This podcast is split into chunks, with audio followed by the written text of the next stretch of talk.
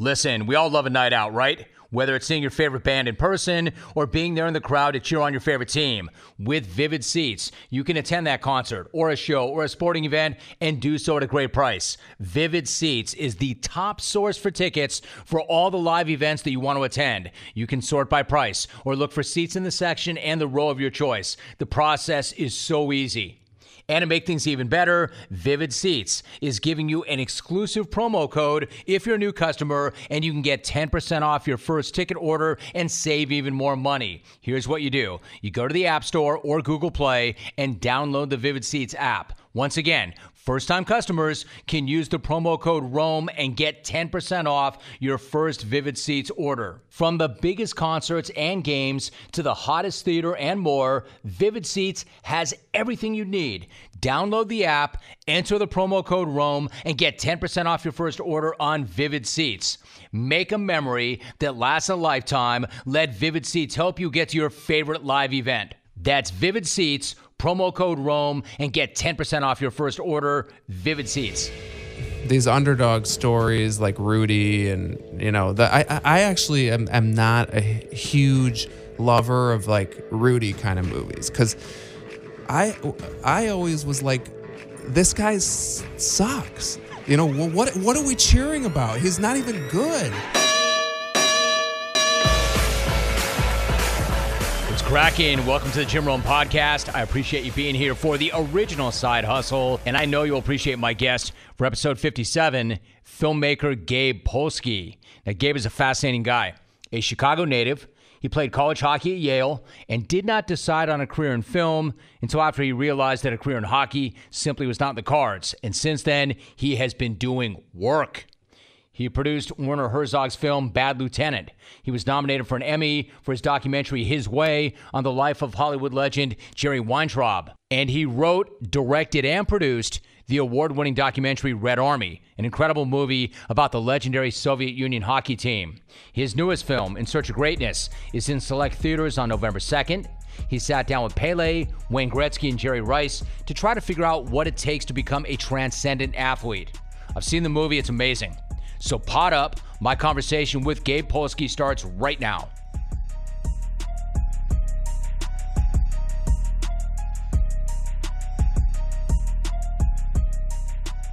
Gabe, it's so good to have you here in studio. Let me first ask you before we get into the movie itself. This is all going down right now. You've got the premiere coming up. You've done the work. I know this is a passion project. It's deeply personal to you. But as a filmmaker, before a movie drops, what exactly are you feeling emotionally? And do you have any sense of how this is going to go? What's this week like for you? It's very, very nerve wracking. I mean, uh, yeah, I mean, the stories I can go on and on about how crazy it is out there in terms of like independent film distribution. But, you know, I know, you know, from screening the film, you kind of many times, you know, basically barnstorming across the country, just you get a really good sense of like how people are reacting to it. I know the film it, people are responding incredibly strongly and they're excited about it and see a lot of value in it. I'm confident in the film, but I honestly have no idea whether we're gonna, you know, cut through all the clutter and people are gonna know about it enough to go, you know, because there is so much out there. But, you know, very excited. We're going in commercial theaters and, you know, so we'll see what happens. It's a great point, isn't it? I mean, there is a lot of noise. There's a lot of clutter. We're all battling as we push content out there. I mean, you're in a different yeah. business, of course, but you want to be seen, you want to be heard, and it, it doesn't matter how good it is if people don't see it. But I think you've got a great chance because what you did, and you understood this. You had to get the best of the best. Yeah. You had to get the best of the best to sit down, and that's what you did. You got Jerry Rice, you got Wayne Gretzky, and you got Pele, and we're talking about in search of greatness. So the question, right off the top what makes a truly great athlete? What separates the best from the best? What did you learn? Well, I think it has to do with creativity first and foremost. You know, when we when we go to the stadium, I think we're all uh, looking for something that we've never seen before. We want to turn next to the guy next to you and say, you know, wow, did you just see that? I can't believe that. You know, it's those moments, you know, that Steph Curry does or, you know, Jordan or Ali that that you know that are surprising that are improvisational their their performance moments their creativity and i think we've lost that understanding that that's really the essence of greatness and and what sport is all about and uh, I think the more we we kind of accept and understand that, the more we can you know nurture and encourage greatness and creativity. I think like Steph Curry's a great example, but Gretzky especially. Like you look at Wayne Gretzky, you look back on his career. Physically, there was really Yeah. nothing exceptional about him. He wasn't that big. He wasn't that strong. If you measured him against his peers physically, there was nothing unique about him except he's only the greatest who ever did it. Well, the unique thing is that he is so seemingly incapable. I mean, Gretzky, if you were to show somebody, you know, is this guy going to be a hockey player? You'd say absolutely not. He's not a hockey player. But the the irony is that he, you know a guy like that who was who skated strangely, he he didn't have a hard shot. He he wasn't particularly fast, you know, by conventional standards, and and just completely obliterated the record. So what does that say? If we're not trying to produce guys like that and it's just an anomaly, then how how are these guys ever going to exist again? You know, guys like that. So exactly how did he do this? I mean, again, he, he he's unique in that he's unique, but uh, physically he's not. I mean, he just he really wasn't. So if a guy was not dominant in any sense physically, Yeah. how did he dominate his sport the way he did? Well, he, you know, I think he he understood that at a very young age that he he wasn't going to rely on speed or power, and basically started to figure out, okay, well, I've got these weaknesses. What what am I going to do? And basically, he would watch, you know, every single game on television when he wasn't playing, and basically study it and study it and. And and uh, you know, based on kind of my interviews, it seemed like he had some kind of photographic memory because he said, "I remember every sure. single game of every play that I've ever been in, and um, and he, he internalized it so much so that that he you know had an incredible anticipation ability, and basically knew what was going to happen before it happened. So he didn't have to spend the ener- energy. He you know and and battle he just arrived at the right place at the right time and was able to see things before they happened and make plays you know They always said that about him too. He he would go to the spot where the puck was going to end up, but he knew that. You know, he to me again for a movie like this to work, and you and I could talk about access and footage and things like that. But you need a buy-in from somebody like that. I, I've known Wayne a long time. Not the easiest guy to get close to, not the easiest guy to get to sit down to do it. How were you able to do so, Yeah. and how committed is he to the project? Yeah, very, very difficult. So he had seen my last movie, Red Army, at the Toronto Film Festival, and and he really liked it. He gave a quote for the DVD, and but I tried to. I thought it would be a lot easier to get to him because of that, and you know I went about trying to do it, and he, you know, was unresponsive for like six months basically. And I don't honestly, I don't know what That's happened. I don't know what happened, but. I got a call one day and they said, okay, you know, you can come and basically do it for an hour. So he invited me to his house. For an hour? Exactly. And, uh, and it started from there. But the irony is that when I started the interview, he had no idea what I was doing or, or why I was there. And I asked him, and you see in the in the movie, I guess he doesn't like want to know details, you know, because it, it might get in his head or something like that. But I thought that was really interesting. And, you know, not just Gretzky, but Pele and Jerry Rice also didn't really know why I was there. I thought I had to do so much convincing and persuasion. It took about a year to get these guys that it would seem like they'd know what this is, what I was trying to do, but they didn't. it's interesting because, like, as an example, Charles Barkley is a guy that I've talked to a number of times over the years.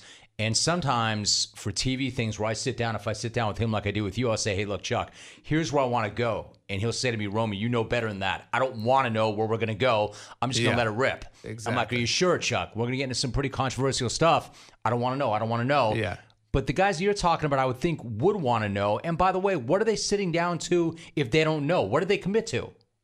they committed to basically on average i got about an hour and 20 minutes on average which is not a lot for a documentary not. film you know because most of these documentarians they get uh, as much time as they want so i had to be incredibly focused and and really kind of know how i was going to make this film now the film is about ideas you know it's not a traditional narrative so the structure was very difficult but i still had to have a really good internal sense of what i was what I wanted to get and sort of that that. So it was it was really challenging, but they didn't know. I mean, I, I don't I, I don't know. They Good, didn't, fine. They sat down. That's the thing. Now, what about Rice? When you asked Jerry Rice if he had superior genetics, Yeah. what was his response?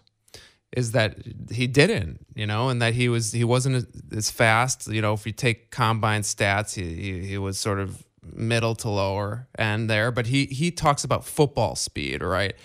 And that's about basically getting again anticipation and sort of efficiency in, your, in how you run the routes that you're not it's not about how many steps you take it's about how few steps you take and how you take those steps you know what i'm saying? He he he carefully calibrated everything you know in his, with his technique. And also you know it's pretty well documented that his work ethic was off the charts. And one thing i asked him i said you know well everybody works 110% and he just kind of looked at me and basically said nobody basically nobody works as hard as me nobody worked as you know. Mm-hmm, mm-hmm. Now he's known for running that hill and giving 110. percent Okay, what about Marciano? You know, you didn't sit down with Rocky Marciano, but it's mentioned also. Yeah. This is a guy that was shorter. He had shorter reach, but again, one of the best of all time. So, what did he bring to it that was yeah. so different? So, Marciano never lost a fight. Right. Okay. He was he weighed a lot less than all of his opponents. His reach was, you know, much shorter. So he, again, he understood those weaknesses and developed a technique of boxing that confused people, A, and he would side and, and developed an inside style, uh, which basically allowed him to dominate. And even guys like Muhammad Ali talk about Marciano and, and say, listen, this guy was definitely one of the greatest, if not, you know. Right, so what we're talking about here then, Gabe, is like a discussion weaknesses. about nature versus nurture. So if you were to talk to these guys that you sat down with, how much of that would they say is nature and how much is nurture? I think they would you know, it's hard to quantify it exactly, but I think a lot more nurture. Again, I'm going to bring up guys like Tom Brady. We know the story drafted low, not fast, not particularly strong arm, but again, accuracy and mind for the game. Lionel Messi, shorter. He, he had his growth spurt was much later. But he, again, they developed these interesting techniques that allowed them to kind of reimagine the game. They used their imagination. And that's what I'm talking about here. You, in order to be the greatest of all time, you have to have a very active imagination and develop that and have time to experiment with with that and with your with yourself, your own abilities. All right, so let me ask you this: If we're talking about creativity and imagination, what about? The, I mean, we've long been led to believe, right, that the path to success is mastery, repeated practice, early specialization. You know that whole Malcolm Gladwell ten thousand hour yeah. rule. Is that not the case? Well, I mean, clearly, you know, when people watch this film, they say Gladwell right away because it's in that, you know, it's about success and about how to, you know, achieve success. And everyone points to that 10,000 hours because parents, it's easy for parents to grasp and they just kind of go with that. But yeah, I mean, everyone knows you got to be inc- work incredibly hard and spend a lot of hours. Look, that's not that's not even a new thing. You know, we all kind of knew that. Um, but you know what these guys were doing. It's about you know what you do with that practice as well, and sort of uh, the idea that you you can't achieve greatness unless those ten thousand hours, let's say, are, are, are fun. And you're using your imagination. You're you're practicing with purpose, not just sort of doing playing and play, you know you, you have to use your imagination. And i think that's one thing that parents you know don't understand. And greatness can't be manufactured it can't be pushed. You have to it has to come from within the athlete Bethesda Game Studios, the award winning creators of Skyrim and Fallout 4, welcome you to Fallout 76, the online prequel where every surviving human is a real person. Work together or not to survive. Under the threat of nuclear annihilation, you will experience the largest, most dynamic world ever created in the legendary Fallout universe. Reclamation Day 2012. 25 years after the bombs fall, you and your fellow vault dwellers, chosen from the nation's best and brightest, emerge into post nuclear America. You can play solo or you can join together as you explore, quest, build, and triumph against the wasteland's greatest threats. Fallout 76 will be available worldwide on Wednesday, November 14th. Pre order right now at participating retailers and play the beta. Games play best on Xbox One. See, there's a bigger picture here. I mean, I can even argue that it's not necessarily a movie about sports. You're talking about parents. We're talking about coaches. I can yeah. even say, what about the workplace? Does it apply here? What about you? I mean, as an athlete, as a kid growing up, you played a lot of different sports. You played college hockey. What was the athletic experience like for you? Was it good or maybe not so much so? I think at times it was good um, because clearly I wouldn't have played if it wasn't having a blast. But I could tell you, yeah, that as I sort of got higher and higher up the food chain, it, it would get almost worse and worse in a sense that you know the more you're required to to conform to basically exactly what the plan is or the coach coaching style you know and there's very little room for creativity or creative thought. Um, and so i think as i got up and got into college you know basically you were you you were told to basically do exactly or i was told exact to do exactly a certain style that was conservative and and and really kind of defensive and systems oriented and I was more kind of offensive and creative and and you know there was sort of a clash there and eventually I kind of lost my passion for the game. Did and the coach he coached it out of you in a sense? Basically, yeah. That, that's exactly what happened. And I, I don't think it was just me. I think it was the rest of the team too. I think uh, we could have had a lot more fun and, and done much better as a result. So, know? what do you make of? I mean, you're you're now a new parent, and I'm ahead of you. I've got a son who's 17. I've got a son yeah. who's 13. They played club baseball. My 13 year old still does. So you probably have a sense of this already, being an athlete. But what do you make of parents? I mean, their obsession, their push. They so badly want it for maybe not the right reasons. I mean, you see this. Yeah. What's your reaction to it? And is it going to change anytime soon? Well, I think there's nothing more damaging to uh, you know to a kid and and his ability to succeed is for for them to be pushed and and that kind of pressure and mentality uh, or parents to be too involved. There's nothing worse. Uh, a kid needs room again to explore and and to enjoy the sport for himself. And if you look at the greatest athletes of all time, they were never they never had to be pushed. You know.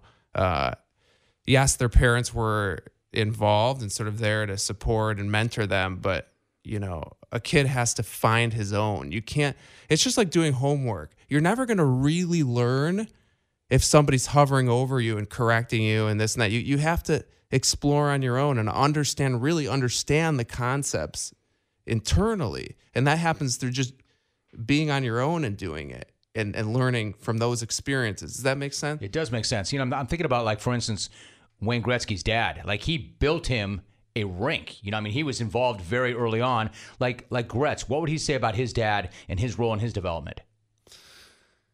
Oh, that's a good question. I, I think that he would say that his dad, ne- I mean, bottom line is his dad never pushed him. In fact, his dad, he would say, you know, wanted him to like go to the movies with his friends and do things other than hockey. But Gretzky just loved it so much he didn't want to do anything else. Um, and his dad was there and one time, you know, re- really interestingly, Wayne describes a time in his past where he was playing for a coach that didn't really understand his style and, and thought didn't appreciate it. And basically his dad says okay we're out of here we and so that's really important too that you don't continue with let's say coaches that are really sort of maybe closed-minded or not supportive of let's say creativity. And and it's important to recognize that and maybe maybe go somewhere else. no, it, it's true, and because and a lot because of times, the, the, the, one of the most interesting things he said was that this story about how you know when he was a kid he used to uh, play against this team in Toronto and they would always lose, right? Right, and you know Wayne would always be depressed after playing this specific team in Toronto, uh, but his dad would tell him after after the game he'd drive home and say, "Listen." None of those kids will ever play in the NHL on the other team because they're way too structured and they're too they play too much systems. And that's not the way a kid should play you know? And none of them the kids on the team went to the NHL and Wayne had five kids on his team huh. that went to the NHL it it, it kind of says it all. beating them down and they kept yeah. beating them down. It's not about winning or losing when you're a kid you know? It's about developing yourself and and and experimenting and and developing your abilities Right, so Gabe, if this, if the crux of this is it's about your imagination, it's about your creativity. The Gretzky's, the family, obviously understood this. Why are coaches not coaching this? Why are they not teaching this? I think that it's become so ingrained in, in culture. This idea that you know artistry and creativity, well, that's not really sports. That's you know that's dancing or something something else, and it's it's almost like a machismo thing but I think people who think very deeply, who think about the sport philosophically and even spiritually really uh, can understand that the essence really is kind of creativity and imagination. That's why we're that's why we're going. And how do you nurture that?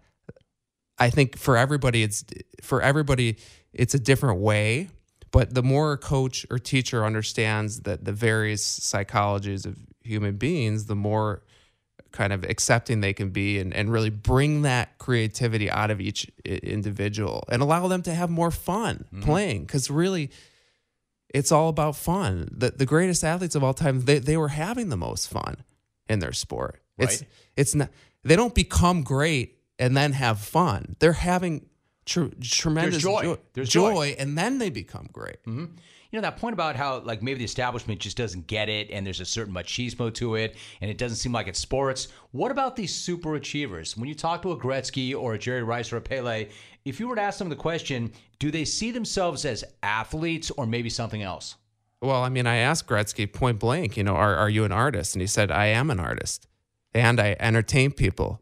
And that's what he said. Pele, when I asked him, and Jerry Rice, their eyes light up. They're excited because that's how they see themselves as artists. They don't they don't see themselves as, they see themselves as performers. You know, there, there are people watching. They have to please them. They're paying money. You, you know what I'm saying? Like you're not there to be a robot to just f- follow orders and do things technically right. You you have to be an artist, and that's what fans remember is, is those images that we all remember are the artistic ones, you know?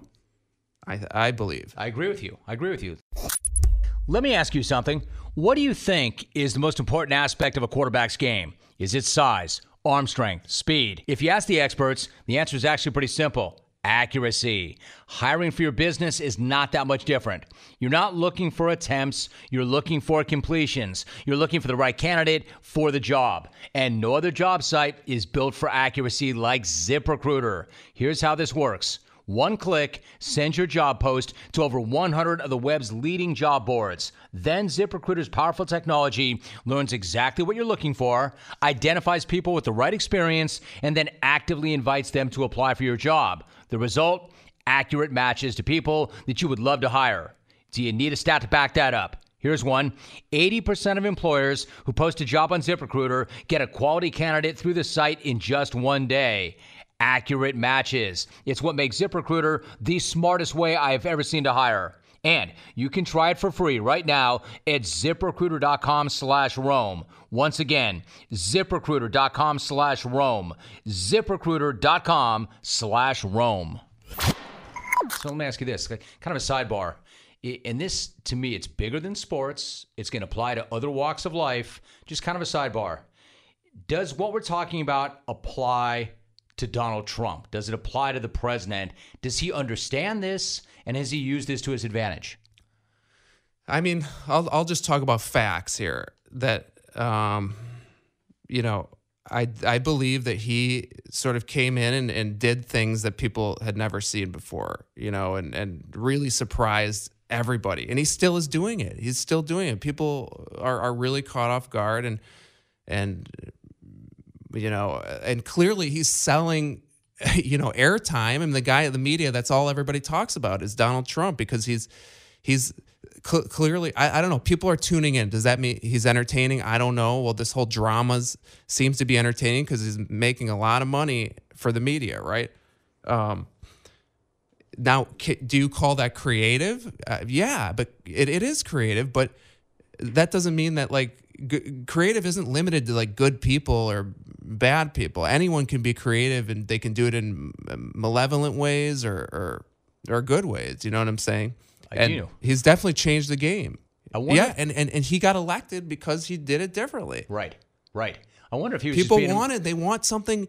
It, it, even in sports, they want something new. They want to be. They don't want to watch the same old thing. Can I say I've done this, and I would never make this about me, but I've done this 30 years, and I had two things going for me.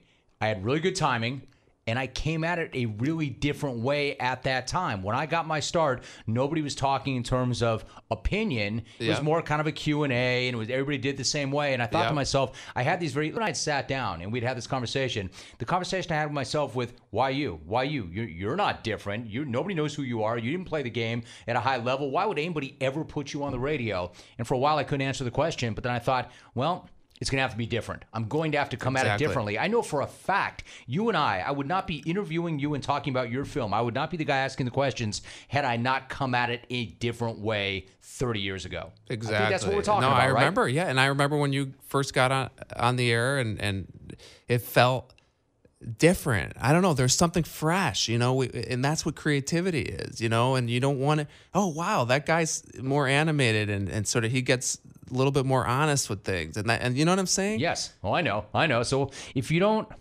if you're not encouraging It's same that, thing with filmmaking. Li- Listen, I don't want to watch this uh, same style of film over and over. With Tarantino, if everyone were making the same thing, it'd be boring. Same with Spielberg. When people start copying that style, it's like your your eyes start gla- You have to always keep the audience on their toes. You know. Uh-huh. So sports movies. Let me just ask you that. There, that's always been kind of a tricky thing, right? I mean, we all want to see sports movies.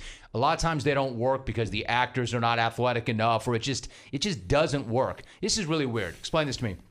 So I've got two kids, 17 and 13. They recently went through this weird Rocky stage. Like out of nowhere, they became obsessed with Rocky. I can remember as a kid going to see Rocky 1. It was the weirdest thing, Gabe. Like I'm in a movie theater in Los Angeles and people are cheering for Rocky like it's an actual fight. I'm like, we aren't. I mean, even as a sixth grade kid, I, re- I realized it was a movie. But years later, my kids were obsessed with Rocky. As a kid, grow explain that to me. And as a kid growing up, were you into that franchise?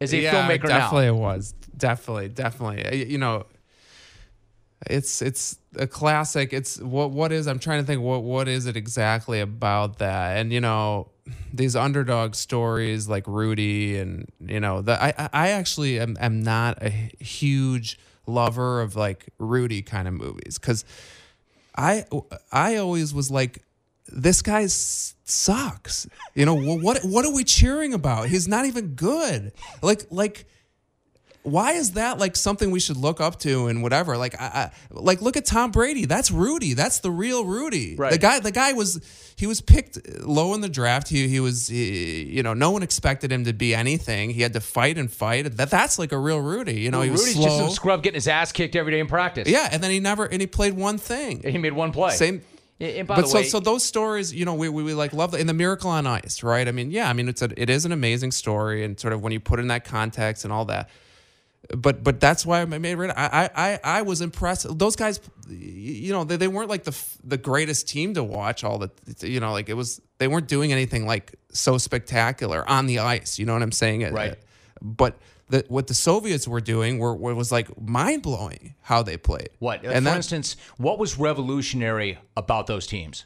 the Soviets, well, it, it, again, it's a revolution in creativity. They were they were they were the most artistic, beautiful, collectively creative team we'd ever seen. They were doing things that we'd never seen before. Instead of a, you know, they would circle around with the puck and pass it like thirty times.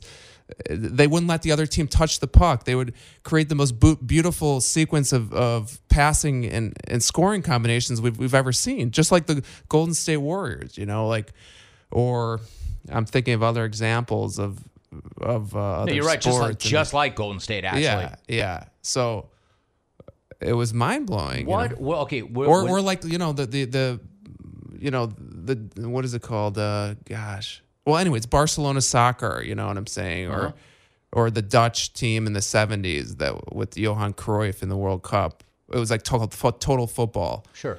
Um, so, so politically, those players were unbelievable. The Red Army and the team was amazing. When they lost, what kind of things, what kind of pressure did they deal with in the aftermath of that defeat to the Americans? I mean, exactly what you'd expect. You know, Mm, you know, the, the, a lot a lot of the players were fired and off the team, and you know they were kind of the players basically lost all power. You know, they were all stars, and then they lost, and then the coach basically like took over and and and created a new system that was incredibly like ruthless Right. uh, it disciplined. They never left their base. It was uh, it was humiliating, you know. Joy went out of it. Now, what about the players, like the Soviet players? But it's interesting though. I mean, the, you know, in sports. Sorry to interrupt you, Not but but those things happen all the time. Right. Upsets. It's one game, and like it happens every To day. everybody. Everybody gets every day, You know, like you could be off. The other team's up a little bit. Yeah, there was it was super lopsided, but like.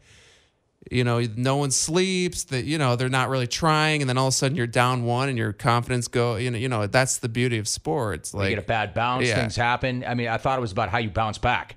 right, Th- right. Those guys didn't get the opportunity to get to Yeah. bounce back, right? Yeah. To show what they were made of, to show their grit. Yeah. You know, what about that? You know, so what about these players like the Soviets when they try to make the transition to the NHL? What was that like both on and off the ice for those players? World class players, Yeah. but a very different world. What was that like? Yeah, I mean the the guys that didn't speak the language, they were, you know, no one liked obviously them at that time because of communism and and and they got made fun of and you know, they weren't really like welcomed necessarily in into the teams and the fans were booing them and uh it, it was tough. And then also adjusting to the style of play. You know, the NHL at the time was like very rough and linear playing, you know, not like the way the Soviets played. So they had to go from being like incredibly creative to like forced in like the box of the NHL Right. There, dump was, and there was open system. ice. There was open Yeah. ice. It was international Yeah. style of play. So they couldn't even really play, you know, in that sense. There's like aliens coming in and trying, you know. So, in search of greatness, I mean, you made this really clear. Not only is it personal, Gabe, you call this quote the message of your life. Why do you feel so strongly about this particular message and this project? Well, because I think that we can do a lot better as sort of parents, coaches, um, and kids understanding kind of the importance of of play and and unstructured play and and, and the joy of the game and and I think that we could do better you know our, our coaching can be better and and the message of you know creativity freedom and self-expression as the foundations for greatness is just really really important and and can make a, a healthier and happier individuals and society you know So, based on this conversation, I know where you're going to go with this, but this whole notion of specialization, like again, I go back to my kids. I mean, they're all in on on one sport. You know, the weight training, the lessons, the practice. It almost seems like there's not enough time for multiple sports. I'm not saying these kids are good enough to excel in multiple sports, but where do you come out on that? Should they lock in on one sport, or should the kids play multiple sports? yeah i up? mean i I think you know every indication, even from the greatest athletes of all time, they all played different sports, and and and it helps you understand your own sport a lot better to to be well a well-rounded athlete. Uh, to you know, it, it, it develops your brain and your body in a different way, and you could you, and and it's richer, and plus you don't burn out. And um, did you did you play all hockey growing up, or did you play other sports? no, I played I played other sports. I loved uh, every other sport. You know, at a certain point, yeah. I mean, you got to focus more on your on your the sport you love. But So how'd you get this movie made? If you had an hour each with Yeah. these guys and and doing this also, I understand how this works. What about footage? How hard was it to get footage? it was. i I mean, the hard part was like finding footage that that would surprise people. You know, and and, and impress them, and uh, you know that was hard to find. And then. You know, I think it was a challenge again. Like I didn't have a, a whole lot of time with these guys, so I had to really. I, I don't think you need a a lot of time if you're really focused to get to the heart and soul of it of of greatness you know um it's not about how much time it's about what you do at that time Yeah, but Gabe, let me ask you: Is one interviewer to another? I understand exactly what you're saying. You have an hour. Yeah. You can't set them up, but you want them to be comfortable, and you got it. You got to play a little bit of chess. Did you go right at it from the first question? How did you use that hour? well trying to remember i mean i i, I was so kind of I don't know if the right word was terror. I wasn't terrified, but I was so focused, and I knew that I had to deliver on this because I'd never get another interview again. That I almost like blacked out. Honestly, I was just like so in it, and all I cared about. I didn't even really focus on what they were saying, but it was all about the emotions and the and the energy I was feeling between and how they were answering. You know what I'm saying? Like, no, I you're know what not you're even- saying. What, what if they don't show up the Yeah. right way? What if they're like, I know, Yeah, yeah, I I know how know. people say, yes, I will do it, and it sounds great, and then the day of, and they're like, shit, I don't want to do it. I don't want to do it. All right, I'll do it, or I won't do it. What if they don't show up the right way, and you know you've got one shot? Yeah. I mean, I don't know, Jim. I mean, I just I, I didn't even think about that. Honestly, I just I just tried to just get it the best I could. You know. You did. You nailed it. So who who did you want? I I usually don't like this question. Hey Rome, who do you want to interview but you haven't interviewed? Who did you want that you couldn't get? I mean, the movie's great. Yeah. It works great. Was Yeah. there somebody you really wanted? Yeah, yeah. I mean? I, I tried to get Michael Jordan. I met with his Right. manager in Washington, and, and she basically told me like, look, even if if this is even on the table, you know, you're not going to be able to have control of this project. In other words, creative control. So that was kind of off the table. Then I really went after hard Serena Williams. Um, also hard to get many to. different angles. She's even represented by IMG, who financed the movie. What I couldn't make that happen. I, I tried Willie Mays. Um, I got really close, and then didn't happen. But you know, in the end, I feel like I got guys who really inspired me, and I was able to include those others in in, in creative ways. And really, I think without even getting the footage, but capture the essence of sort of who, who they are and how, how they can fit into the film. Like Michael Jordan, you saw, you Sure. know, kind of. Were you were you willing to negotiate at all with these people? Because we get this also. When I book people on my show, sometimes it's like he'll do it or she'll do it, but they will not talk about this, and then we just say no. It's it's not conditional. We're not going to be unfair. It's not going to be a bad experience. But no, you can't really tell me what I can and cannot ask. As a filmmaker, and you need access, were you willing to negotiate that at all? As an example, when Jordan's person said, "Well, you're not going to control it." Yeah, that that that was sort of a non-starter, obviously, because you know, basically, I would have to show Michael Jordan, and he, he, you know, I can't make a whole film and then show him, and then he doesn't approve. You know, that that can't happen. So, but with the other guys, it wasn't. They never brought anything up. I mean, nothing was off the table. But yeah, I'm sure if I asked them something inappropriate, maybe someone would step in. you Right. know. Sure. Quick shout out to all the building professionals that are listening right now. If you're a contractor or a builder or a remodeler, Lumber Liquidators Pro Plus is the only partner you are ever going to need for all your flooring needs. With special pro only pricing and dedicated support. These guys know exactly what's going on. LL Pro Plus will help you get your flooring jobs done quickly and profitably. And that's what you want, right? Are you worried about selection and availability? You never need to be because Lumber Liquidators has over 150 million square feet of flooring available with over 100,000 square feet in stock in most of their stores, so they've got you covered. And they stock professional grade adhesives, underlayment, molding, tools, fasteners, and grout, so you get exactly what you need when you have to have it. If you're too busy to pick up the flooring, that's also not a problem because the LL Pro Plus team will deliver it right to your job. And with LL Pro Plus, you can even get a business line of credit. So put the LL Pro Plus flooring experts on your team right now. Visit your local Lumber Liquidator store or just go to lumberliquidators.com slash pro sales. Once again, walk into a local store or go to lumberliquidators.com slash pro sales today. Okay, so now the movie is getting Oscar buzz. I'm really curious about this. It's getting Oscar buzz. Gabe, is that really exciting for you, or frankly, is that just not why you're in this thing? Um, I mean, it's uh, you know all that stuff. I have no trust in that system. Really, it's sort of in, in terms of sort of being able to predict it or or, or, or the, the the the fairness of it in general. However, it does, you know, if you if you are getting buzz or getting that kind of attention, it helps your career and it helps the film. So I mean, no one can deny that that can be helpful, you know. So obviously you welcome it when it's there, but you know, sort of worrying about it or, or paying too close attention is is a you know is not really healthy. Okay, yeah, right. And see, now you you came to this a little bit later. It's not like you grew up as a kid saying this is what I want to do. How did you? I mean, did it find you, or did you find it? And when did filmmaking become like a viable thing?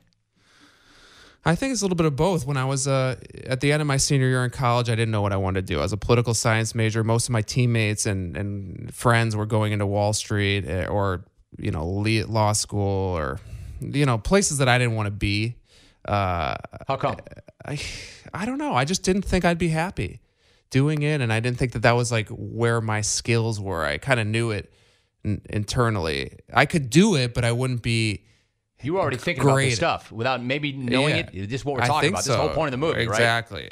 And so, I just was looking around, kind of open minded. What what should I do? I'm not I'm not sure. And and so my roommate was doing a lot of sketch comedy and editing and performing, and I just uh, that kind of flipped a switch. I was always kind of a troublemaker in school and entertaining, kind of a class clown. Let's call it that, right? So I was always entertaining the class and trying to be funny, whatever. But that all that is is like it's the same as sport. You're trying to entertain people. You want people to be happy and kind of tell a story. You know, it's all communication. You know, you're communicating whether it's something funny or this or that. You're you're trying to communicate with people, and, and I felt like I had I had s- stories or messages to communicate to, that I could do well. I just and so I I kind of started from scratch right there. You know, at the end of my So, I, I mean, young filmmakers, eh, if you're listening to this conversation, I have a sense of what the advice might be. But when you're coming at it, you're like, you're Ivy League, right? There's pressure, there's expectation. You're with the best of the best. And these are coming from really good families. I remember when I came out, when I got into this business, there was a lot of pressure. We all thought we were going to dominate. We're young, we're naive, right? We're all going to make it to the top. But then it starts to weed itself out. And then you've got your friends that did go to Wall Street or they did become attorneys or they're in business and they're making money and you're stuck in a small market and you can't get out. And then there's pressure. Either you give in and you quit and you try to chase the money or you stay with the dream. What was it like when you were coming out? When these guys are going to Wall Street and they're getting paid right away and you're chasing the film dream, there might not be money right away. Did you feel that pressure at all? Yeah, I mean, I, I just tried to stay focused and passionate. I mean, that's all you could do. I mean, if you if I look back on kind of the things that I've had to deal with, and and everyone has hard things to deal with, but you, you almost if you almost look back and say, I don't know if I could do that again because Right. it's so crazy and and and all that. But Like what stuff you can get into? Like what are we talking about? Like what, just what kind of just crazy the you politics of with? the business and how strange it is and, and difficult and the rejection you know um it's it's it's it's incredibly um it's soul crushing. yeah it can be that way if you're if you're not really How do you maintain a belief you yourself just yeah you when others keep giving and, you and your negative work. feedback? you just pay attention to your work and you and you don't let your your sort of emotions and ego get into the way. And it's just you know focus on the work you know and and just be real and be honest and get get feedback try and get advice here and there and just do things that make common sense you know.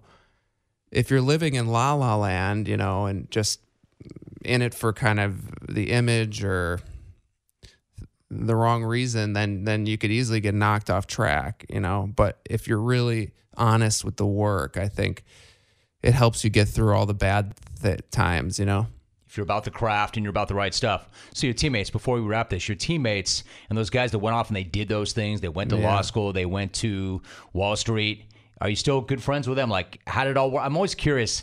I, I would love to find the guys that we all came up together and we had similar thoughts and similar goals. And if we get, and that's a movie, sit down and how did their lives all play out over 25, 30 years? Like your guys, how are they all Mm-hmm. doing now? Do you talk to them still?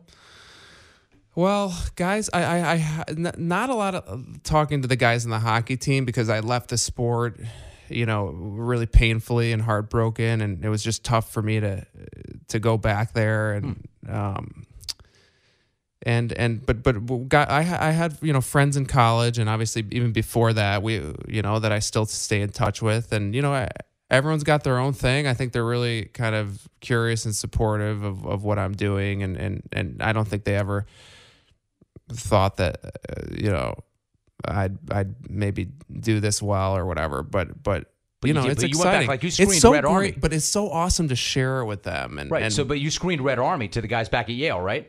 To the yeah, but I didn't play with those guys. Those were guys on the team. Okay. Recently, So, how did they react to it, though? they were so excited and and and you know loved the film and it was great to kind of talk about it afterwards and and they were talking about what they might want to do and after school and it was just great. So what was that like for you to hear that from them, to see that excitement in them?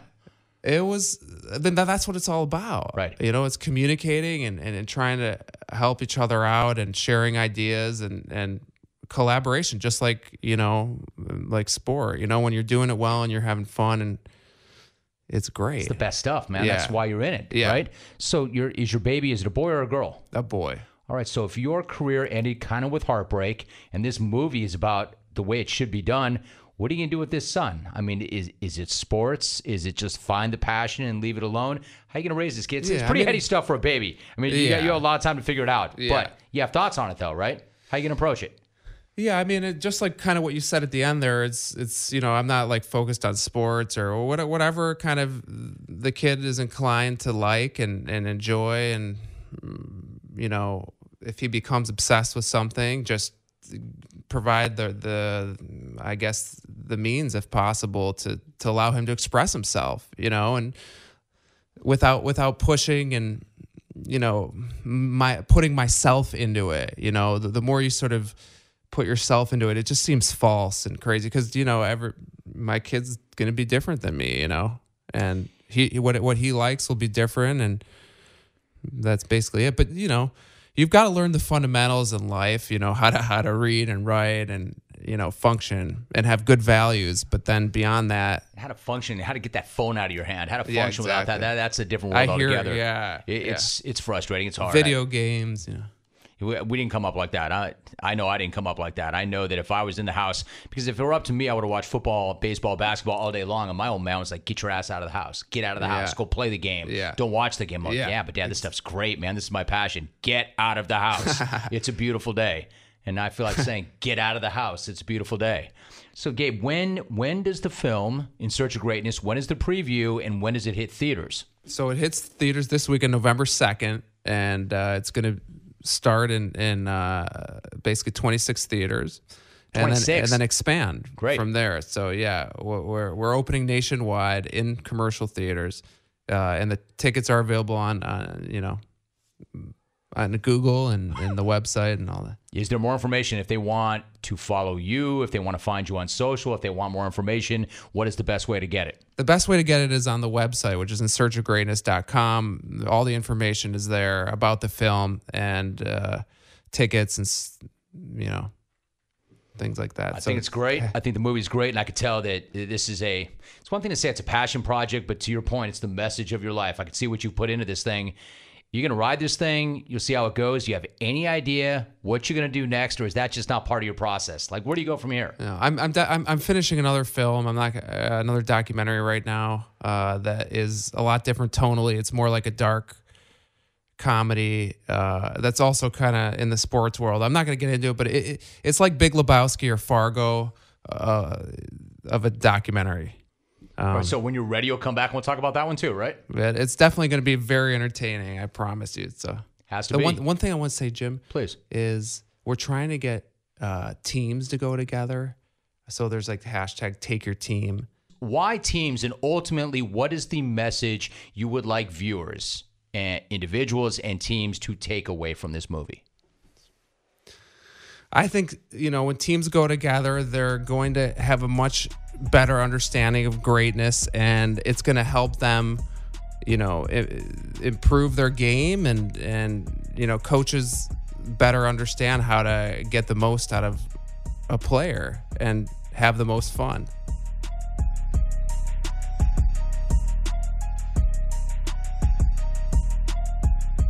let me talk to you for a moment about one of my favorite brands dickies Dickies is the number one brand in performance workwear, and they know that work is more than just what you do, it's who you are. And just like pro athletes, your work is going to be judged by how you perform on that job. This is why Dickies Flex work pants and shirts are engineered to give you superior mobility, advanced protection, and enhanced durability. Plus, Dickies Flex is backed with Dickies unconditional satisfaction guarantee, so you know that the Flex series is made to work as hard as you do.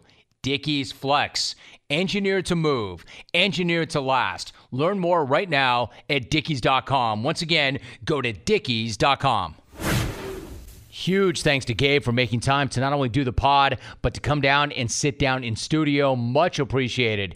And a huge thank you to everybody who keeps coming back to the Jim Rome podcast. Thanks for helping this thing thrive. I'm talking to all of you who make it a point to get here every single week and listen front to back, and then hit me up with your thoughts on Twitter. I love that so many of you are enjoying this and getting a lot out of it. Now, if you're new here, do me a solid and subscribe to the podcast. This way, it will find you every single time we put out a new episode. You don't have to look for it, it will find you. Also, subscriptions elevate the exposure of the podcast. It helps other people find it as well. So do that if you haven't already done so, and I appreciate it so much. As is the case most weeks, I've also got a batch of voicemails right now that I need to roll for you. If you want to help make this thing better, then do your part. Dial this number, put it in your phone right now 949 385 0447. 949 385 0447. Be sure to leave me a message. If it's sharp enough, if it's tight enough, if it's funny enough, or maybe if it's just whack enough, I will drop it on a future episode. Once again, thank you very much for listening and for coming around, and I will see you again next week for episode 58. First new message. Romy, was watching a show the other day about the NoCal SoCal thing about uh, people from San Francisco not liking LA. Neither do the people in San Diego. So it's not just a NoCal SoCal thing. Everybody hates LA except people who live there. Out. Message saved. Next message. For the love of God, Jim Kinsler. What a stupid idiot, huh? Jesus. Message deleted. Next message. Doyer, Doyer, Do- Do- Do- Do- Doyer, Doyer, Doyer, Doyer, Doyer. Message deleted. Next message. Hey, Robbie. It's Robin, your favorite flight attendant from St. Pete. Hey, just checking in from 38,000 feet up here, man. Wanted to let you know. I heard that podcast of Faraday. Wow. Raw. Never quite heard that guy like that. Really emotional and just real. Loved it. Hey, Ward Lady Clones. I'm out. Message saved. Next message. Hey, this is Jerry from Richmond, man. Richmond, VA. I just want to shout you out. You know, I've been listening to the show since what, 2001? While I was 15 year old, and that D-bag J Stu picked up. Hey, what do you want to talk about? Uh, yeah, bro, I want to. Well, I'm sorry, your take isn't good enough. Holla. Message saved. Next message. Jim Rome. This is Eric in Santa Cruz, California. Thank you so much for everything you do. Listen to you every single day while I'm working. Takes out a big chunk of the workday. Thank you very much. Message saved. Next message. Hey Jim, this is David in Buffalo calling in. Got to talk about Rick Pitino trying to get into the NBA again as a coach. But in reality, Pitino, you probably need to go to somewhere like Siberia to coach a pro team because you're a scumbag, you're a loser on the NBA level, and most of all, you're a jerk. Message saved. You have no more messages.